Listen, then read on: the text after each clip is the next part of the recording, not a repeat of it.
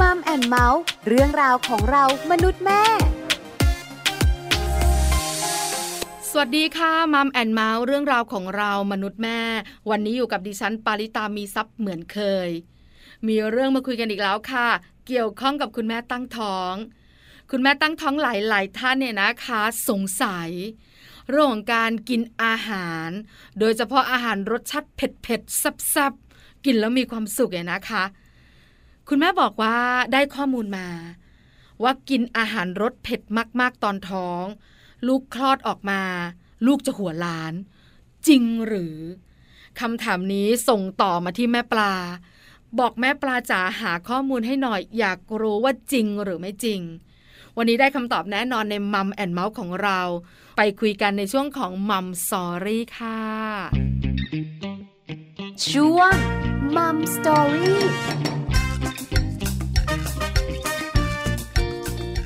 Mum sorry วันนี้เราจะคุยกันในเรื่องที่คุณแม่ตั้งท้องหลายๆท่านสงสัย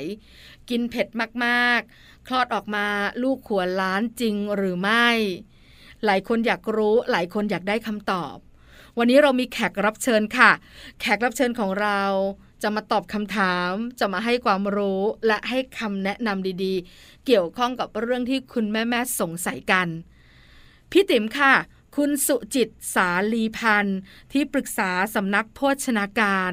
เคยดำรงตำแหน่งนักวิชาการสาธารณสุขทรงคุณวุฒิด้านโภชนาการกรมอนามัยวันนี้พี่ติ๋มจะมาไขข้อข้องใจจะมาอธิบายเพิ่มเติมที่สำคัญจะมาให้ความรู้คุณแม่ๆด้วยว่าอาหารที่เหมาะสำหรับคุณแม่ท้องควรจะรสชาติแบบไหนตอนนี้พี่ติ๋มพร้อมแล้วเราไปขอความรู้พี่ติ๋มกันเลยค่ะMum Story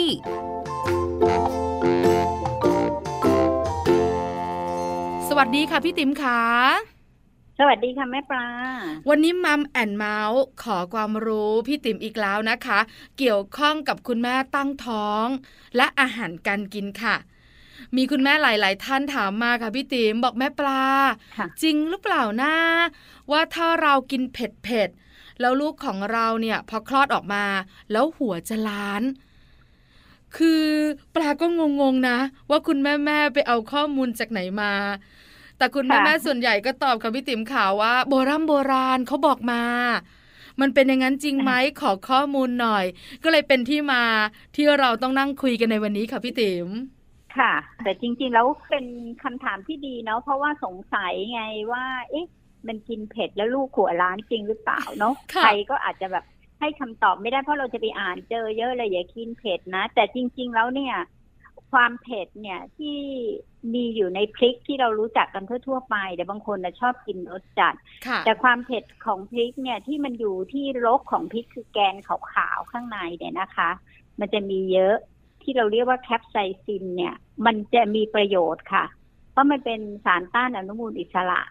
ในร่างกายนะคะมันจะช่วยป้องกันหลายๆอย่างป้องกันการเกิด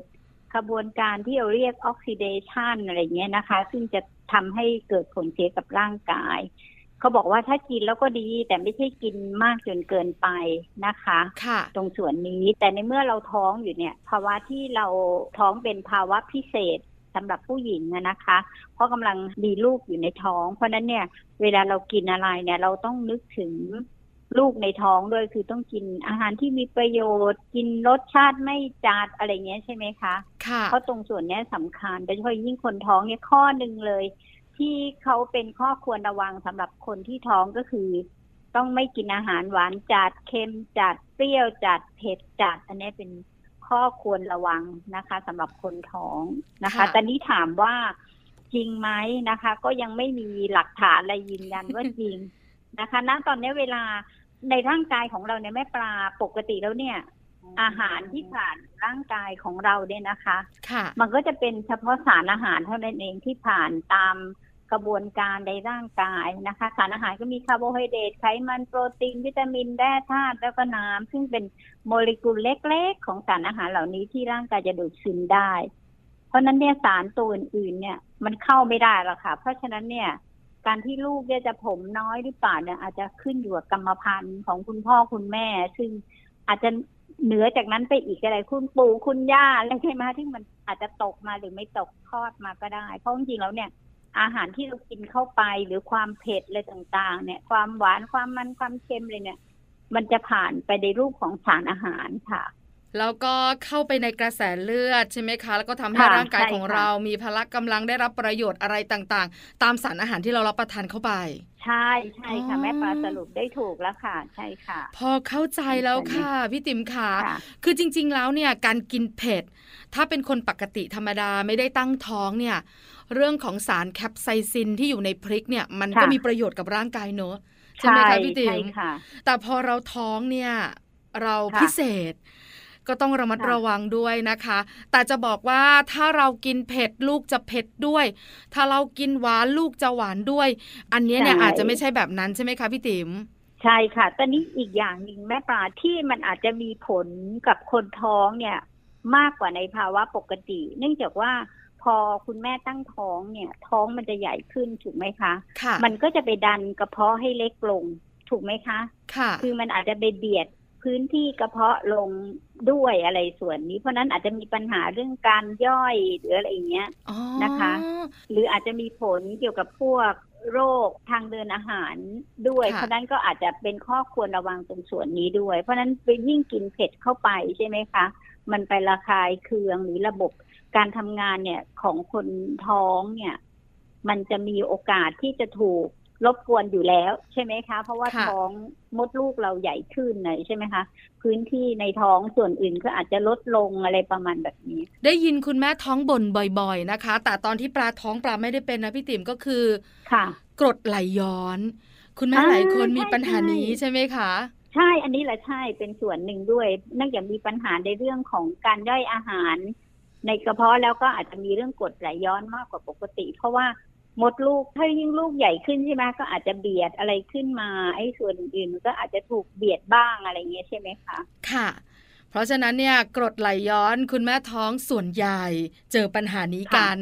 ก็มาจากอาหารที่เรารับประทานนี่แหละยิ่งเรากินรสชาติเผ็ดๆรสจัดๆนะคะพี่ติ๋มตอนที่เราไม่ท้องเนี่ยบางคืนบางครั้งในมื้อเย็นๆเนี่ยเรารู้สึกแสบบริเวณแถวๆกลางอกหลายคนไม่รู้นั่นคือกรดไหลย้อนคนปกติก็เป็นแต่คุณแม่ท้องเนี่ยนะคะอย่างที่พี่ติ๋มบอกว่ามันท้องใหญ่อ่ะมันก็ส่งผลต่ออวัยวะภายในหลายๆชิ้นของเราเหมือนกันเนอะใช่ค่ะใช่ค่ะเพราะฉะนั้นมันก็เลยเป็นที่มานะคะของการที่บอกว่าคุณแม่อย่ากินเผ็ดนักมันส่งผลต่อร่างกายแต่แปลว่านะพี่ติ๋มอาจจะเป็นกุศโลบายของคนโบราณโบราณก็ได้ถูกเนาะใช่ไหมคะคือถ้าบอกถ้าบอกบรรดาแม่ๆตรงไปตรงมาว่ากินเผ็ดแล้วเนี่ยเดี๋ยวมันจะไม่ดีนะมันย่อยยากนะหรือว่าเดี๋ยวมันส่งผลอย่างงู้นอย่างงี้คุณแม่ๆหลายคนอาจจะไม่ค่อยเห็นความสำคัญไม่เชื่อเนาะไม่เชื่อยังคงชอบยังคงรู้สึกว่ามันอยากกินมันอร่อยแต่พอบอกว่าส่งผลต่อลูกไม่ได้นะพี่ติ๋มอันนี้มันเรื่องใหญ่ใช่ใช่ไหมความเป็นแม่ ถูกต้องคือเราเป็นแม่เนี่ยตัวเราอะไม่เท่าไหร่แต่ถ้าลูกของเราได้รับผลไม่ดีเรายอมอดเนอะพี่ติ๋มเนอะใช่ใช่ค่ะเหมือนกับว่าดื่มนมอ่ะคุณแม่บางคนตอนที่ยังไม่ท้องเนี่ยไม่เคยดื่มนมเลยแต่ขณะที่ท้องเนี่ยต้องทนดื่มนม เพราะว่ามันจะได้สารอาหารครบถ้วนนี้ใช่ไหมคะถูกต้องค่ะอันนี้ก็เป็นส่วนหนึ่งใช่ไหมเพราะว่าเพื่อลูกอะไรเงี้ยคุณแม่เพราะนั้นเนี่ยเช่นเดียวกันพวกอาหารรสจัดต่างๆเนี่ยคุณแม่อาจจะต้องเพลาๆไว้ก่อนในช่วงที่ตัวเองตั้งครรภ์น่ะนะคะแล้วเดี๋ยวลูกคลอดออกมาแล้วก็ค่อยว่ากันอีกทีนึงนะคะถูกต้องค่ะพี่ติ๋มเชื่อมาพอพี่ติ๋มพูดถึงเรื่องของนมนะปลายกมือเลยอ่ะเป็นหนึ่งคนที่ไม่ดื่มนม แล้วพอตั้งท้องอ่ะใช่แล้วต้องดื่มนมรสจืดด้วยพี่ติ๋มปกติแล้วเนี่ยถ้าสมมติว่าเอาดื่มนมเราก็นะหลีกเลี่ยงนมที่จืดๆเพราะว่าเราไม่ชอบอยู่แล้วเราก็สตรอเบอรี่บ้างช็อกโกแลตบ้างอะไรต่างๆของเราแต่พอเราท้องอ่ะเราต้องดื่มนมรสจืดเพราะว่าอาจจะสุ่มเสี่ยงเรื่องของน้ำตาลของนมรสชาติอื่นๆใช่ไหมคะแล้วเราก็ต้องฝืนกินเข้าไปอ่ะพี่ติ๋มมันเป็นอัตโนมัติของคนเป็นแม่เรื่องของอาหารรสจัดแล้วลูกจะหัวล้านอันนี้แปลว่าน่าจะคล้ายๆกันแต่พี่ติ๋มขาคุณแม่บางคนเนี่ยนะคะก็อยากรู้ว่าให้เรารับประทานอาหารแต่จืดๆหวานก็ไม่ได้เค็มก็ไม่ได้เปรี้ยวก็ไม่ได้เผ็ดก็ไม่ได้โอ้โหรสชาติของชีวิตมันหายเลยนะพี่ติ๋มนะ ที่สำคัญอ่ะมันรู้สึกเหมือนว่า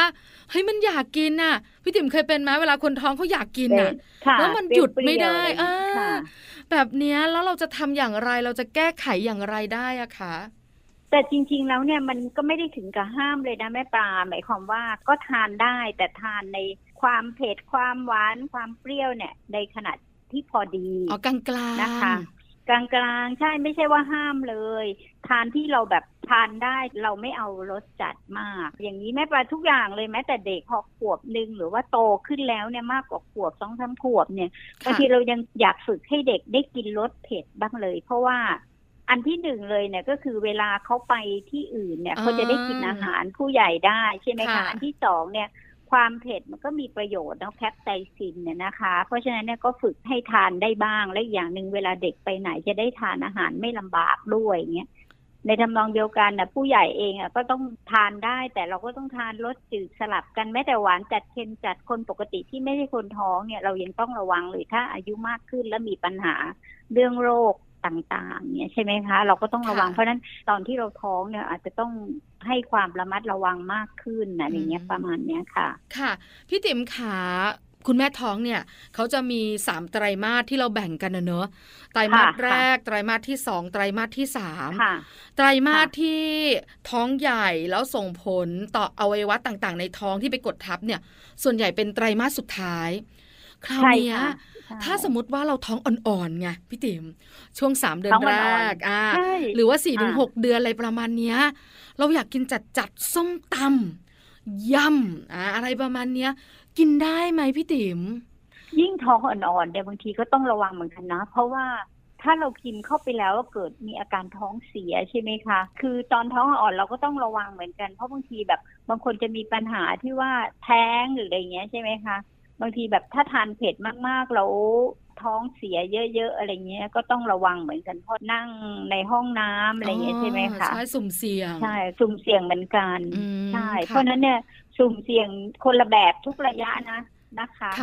เหมือนกับตอนที่ท้องไตรมาสแรกท้องอ่อนๆทีเขายังไม่ค่อยให้เดินทางไปไหนไม่ให้เดินเยอะอะไรเงี้ยประมาณแบบเนี้ยค่ะค่ะประมาณนั้นเพราะฉะนั้นเนี่ยนะคะจะไตรมาสไหนคุณแม่แม่ขาก็ต้องอดเปรี้ยวไว้กินหวานนะคะช่วงเก้า เดือนนี้เนี่ยก็ต้องระมัดระวังตัวเองแล้วพี่ติ๋มขาบางคนเนี่ยไม่ได้กินเผ็ดนะแต่บางคนกินเค็มบางคนกินเปรี้ยวเคยเจอนะคะพี่ๆที่ทำงานเนี่ยรับประทานก๋วยเตี๋ยวแล้วเติมน้ำส้มเนี่ยนะคะประมาณห้าช้อนอ่ะแล้วก็แบบอึ้งไปเลยอ่ะแล้วก็เติมน้ำตาลนิดเดียวน้ำปลานิดเดียวแล้วเขากินแบบเนี้ยพอเขาท้องอ่ะพี่ติ๋มเขาก็กินแบบเนี้ยเออคือกินแบบว่ารสชาติใดรสชาติหนึ่งจัดจัดมากๆเนี่ยมันก็ส่งผลต่อตัวคุณแม่ตัวคุณลูกไหมคะพี่ติ๋มแต่จริงๆแล้วอย่างที่เรียนให้ทราบในตอนแรกเนาะที่จะเข้าไปก็คือสารอาหารแล้วแต่นี้น้ำส้มเนี่ยถ้าเป็นน้ำส้มที่ปลอดภัยกินแล้วปลอดภัยกับร่างกายก็ไม่เป็นไรแต่ก็ต้องคือพยายามลดลดจัดจัดลงอ่ะทุกอย่างอ่ะนะคะเพราะว่าปกตินะถ้าเผื่อทานแบบจืดๆได้ก็จะดีแต่ก็ไม่ได้จืดมากก็เติมได้อย่างถ้าเป็นน้ำส้มที่เป็นน้ำส้มหมักจากธรรมชาติอะไรก็ได้อ่าได้อย่างนั้นน่ะได้ค่ะแต่ถ้าเผื่อเป็นน้ำส้มที่สังเคราะห์ก็อีกกรณีนึงเท่านั้นถ้าเป็นมะนาวเป็นอะไรเนี่ยก็ใช้ได้นะคะค่ะพี่ติ๋มขาแปลว่าถ้าคุณแม่ตั้งท้องเนี่ยกินอาหารรสชาติจัดๆคืออันดับหนึ่งเลยเนี่ยคือเผ็ดจัดสองก็คือเค็มจัดเปรี้ยวจัดหวานจัดบางคนกินหวานหวานก็ต้องระวังอีกแบบนึงเนาะถูกต้องกินเยอะๆก็น้ำหนักเพิ่มแล้วก็เป็นเบาหวานด้วยอะไรอย่างเงี้ยค่ะค่ะคือถ้ากินเผ็ดจัดเนี่ยสุ่มเสี่ยงในเรื่องของระบบการย่อยในร่างกายของคุณแม่ถูกไหมคะพี่ติ๋มค่ะแล้วก็ส่งผลทำให้เป็นกรดไหลย้อนหรือว่าเรื่องของระบบทางเดินอาหารไม่ค่อยดีอันนี้ถ้าเผ็ดจัดจะเป็นแต่จะส่งผลต่อลูกไหมเนี่ยอย่างที่เราคุยกันเนอะพี่ติ๋มว่ามันเป็นแค่สารอาหาร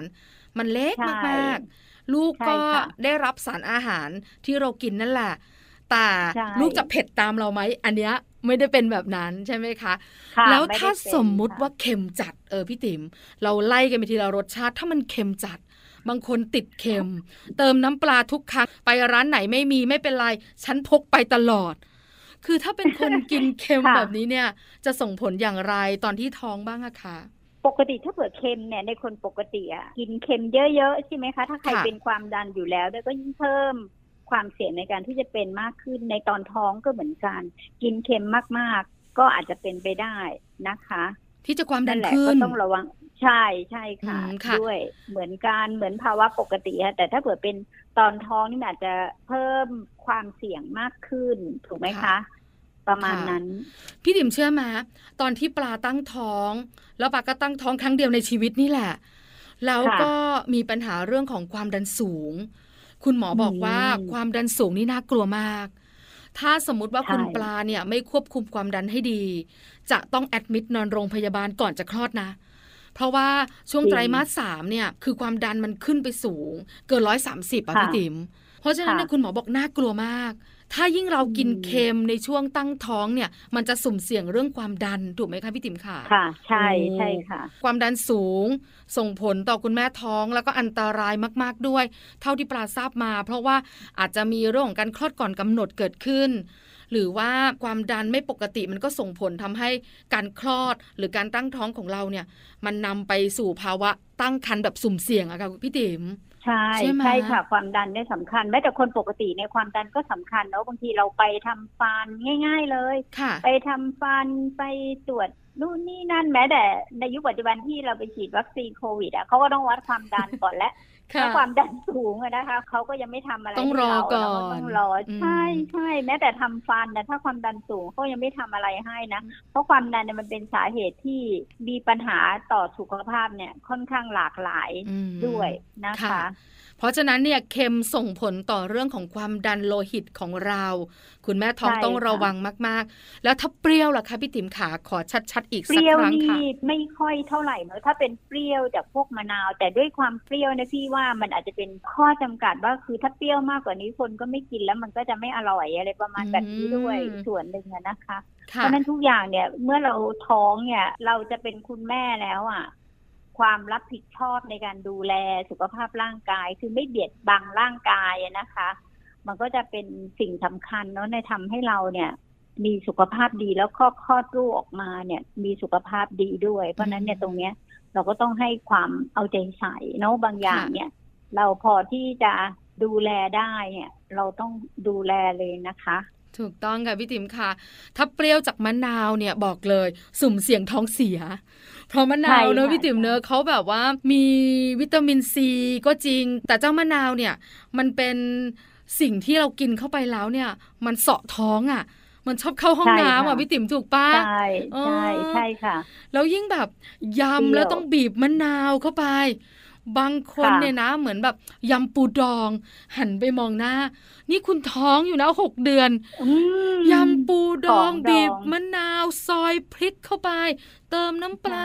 โอ้แบบอึ้งอ่ะพี่ติ๋มแต่เขากินอย่างมีความสุขแต่เราก็ไม่รู้ว่าหลังจากนั้นจะส่งผลอะไรต่อเขาบ้างแต่เราก็ห่วงอ่ะพี่ติ๋มใช่ไหมคะคุณแม่ต้องระวังเลยเผ็ดจัดเปรี้ยวจัดเค็มจัดหวานจัดเนี่ยต้องต้องระวังเพราะหวานจัดเรารู้อยู่แล้วเนาะน้ำหนักขึ้นอาจจะเป็นเบาหวานตอนตั้งครรภ์อะไรอย่างเงี้ยใช่ไหมคะถ้าเผื่อเป็นพวกเผ็ดจัดเปรี้ยวจัดนะพี่ว่าบางคนก็กินไม่ได้เนาะมันแล้วแต่ไงใช่ไหมคือถ้าเรายังทนได้แต่เราก็ลดลดลงหน่อยเพราะเราท้องอะไรเงี้ยใช่ไหมคะคือไม่ต้องฟินตอนท้องมากค่ะพี่ติ๋มถูกปะหลายคนบอกว่าเวลาได้กินอะไรที่มันแบบว่าถูกใจรสชาติที่ใช่เลยมันฟินมากๆแต่ตอนท้องอ่ะไม่ต้องฟินเยอะเพราะว่าเดี๋ยวเราคลอดลูกออกมาเราจะฟินมากๆเราจะมีความสุขมากๆช่วงท้องก็ต้องระมัดระวังนะคะส่วนเรื่องของรสชาติหวานรสชาติหวานนี่ก็ส่งผลเยอะเนอะพี่ติ๋มเนอะเรื่องของเบาหวานน่าจะอันดับหนึ่งถูกไหมคะใช่ค่ะจริงๆอาหารประเภทหวานๆเนี่ยบางคนกินได้เยอะนะคะถ้าเผื่อเขาชอบอะนะคะแต่บางคนหวานไปก็ไม่กินแต่ถ้าเผื่อบางคนเนี่ยถ้ายิ่งกินได้เยอะเราโหยิ่งกินเลยเพราะเหมือนกับผลไม้อ่ะผลไม้รสหวานนี่เราจะทานกันได้เยอะเนาะแต่ถ้าเป็นจืดๆก็จะทานได้น้อยอย่างเช่นฝรั่งแต่ถ้าเป็นเงาะเป็นลำไยยิ่งทานยิ่งอร่อยเนาะมีความสุขแล้วก็สักพักหนึ่งร้อนในค่ะพี่ติ๋มใช่ใช่ไหมคือเงาะเนี่ยดูเบาๆนะถ้าลำไยเนี่ยร้อนในชัดแต่เงาะก็ใช่ย่อยนะพี่ติ๋มกินเยอะๆเนี่ยก็ร้อนในได้เหมือนกันใช่ค่ะใช่ค่ะเพราะฉะนั้นเนี่ยอาหารหวานหวานน่าจะถูกปากคนไทยมากกว่าไม่ว่าจะเป็นเรื่องของรสชาติของอาหารขนมหรือว่าผลไม้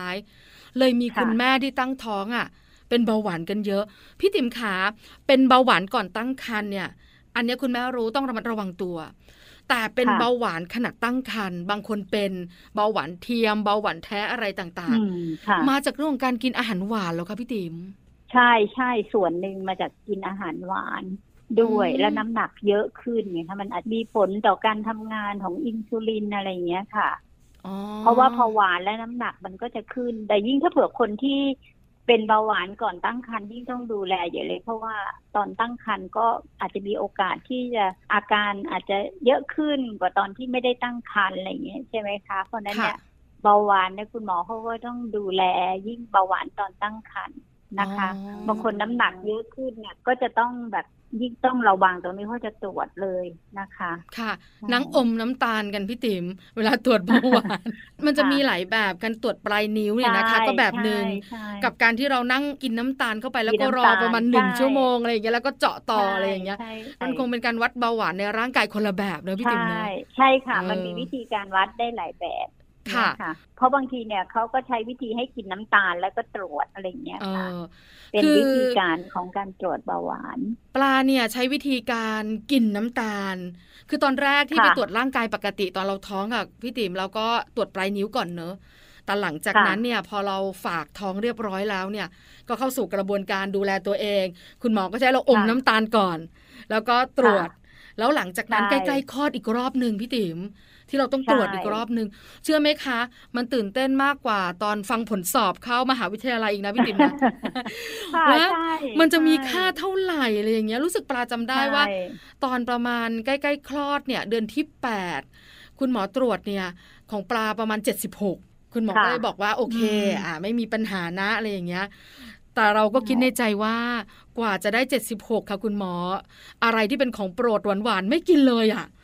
มันอร่อยแต่มันมีโทษแต่อย่างรสเผ็ดเนี่ยมันสะใจแล้วมันก็มีโทษใช่ใช่ก็ทานได้นะไม่ได้ห้ามทีเดียวนะทุกรสเลยเพียงแต่ว่าคุณแม่ก็เบาๆหน่อยก็คืออ่อนลงหน่อยนึงอะไรเงี้ยนะคะเพื่อสุขภาพเราเองแล้วก็ของลูกด้วยใช่ไหมคะเพราะว่าถ้าเราท้องเนี่ยแล้วเราไม่เจ็บป่วยเนี่ยก็น่าจะดีกว่าใช่ไหมคะถูกต้องค่ะพี่ติ๋มคือถ้าเราไม่เจ็บป่วยเนี่ยการรับประทานอาหารต่างๆการใช้ชีวิตของเราก็ปกติลูกก็ได้รับสารอาหารจากเราเต็มที่พอป่วยพี่ติ๋มเรากินอะไรก็ไม่ค่อยได้ใช่ไหมคะค่ะพอกินอะไรไม่ค่อยได้เนี่ยหรือว่าร่างกายของเราไม่ค่อยแข็งแรงก็ส่งผลต่อลูกอยู่ดีค่ะใช่ค่ะนะคะเพราะฉะนั้นวันนี้เราสรุปกันนะคะว่ากินเผ็ดแล้วลูกขัวล้านจริงหรือไม่คำตอบก็คือไม่จริงแต่ส่งผลต่อคุณแม่แน่ๆแล้วพอคุณแม่มีผลก็ไม่พ้นที่ต้องส่งผลต่อคุณลูกนะพี่ติ๋มเนอะค่ะใช่ค่ะงั้นสุดท้ายให้พี่ติ๋มบอกคุณแม่ๆตั้งท้องตอนนี้หน่อยเรื่องของการเลือกอาหารการกินโดยเฉพาะรสชาติของอาหารค่ะ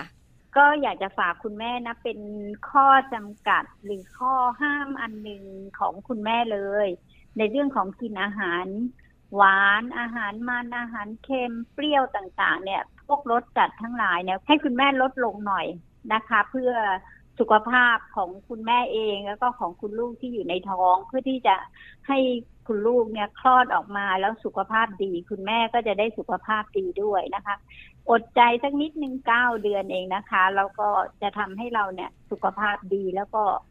ลูกก็สุขภาพดีด้วยค่ะค่ะแล้ววันที่เราเจอหน้าลูกนะคะจะเป็นวันที่เรามีความสุขแล้วจะรู้สึกนะพี่ติ๋มนะว่าคุ้มค่ากับการที่ดูแลตัวเองตลอดเก้าเดือนค่ะค่ะวันนี้ Mom and Mouth ขอบพระคุณพี่ติ๋มมากๆนะคะกับคำแนะนำและความรู้ดีๆเกี่ยวข้องกับเรื่องของโภชนาการของคุณแม่ตั้งท้องขอบพระคุณค่ะพี่ติ๋มค่ะค่ะสวัสดีค่ะด้วยความยินดีค่ะสวัสดีค่ะ Mum Story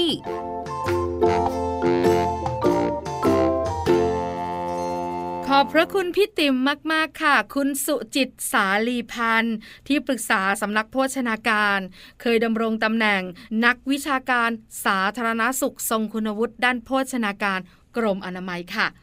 วันนี้คุณแม่ท้องของเรามีรอยยิ้มแล้วหายสงสัยได้คำตอบที่สำคัญได้รู้ด้วยว่าอาหารรสชาติไหนที่เหมาะกับคุณแม่ที่กำลังตั้งท้องคุณแม่จะได้เลือกรับประทานกันอย่างถูกต้องได้ประโยชน์ทั้งคุณแม่ทั้งคุณลูกค่ะ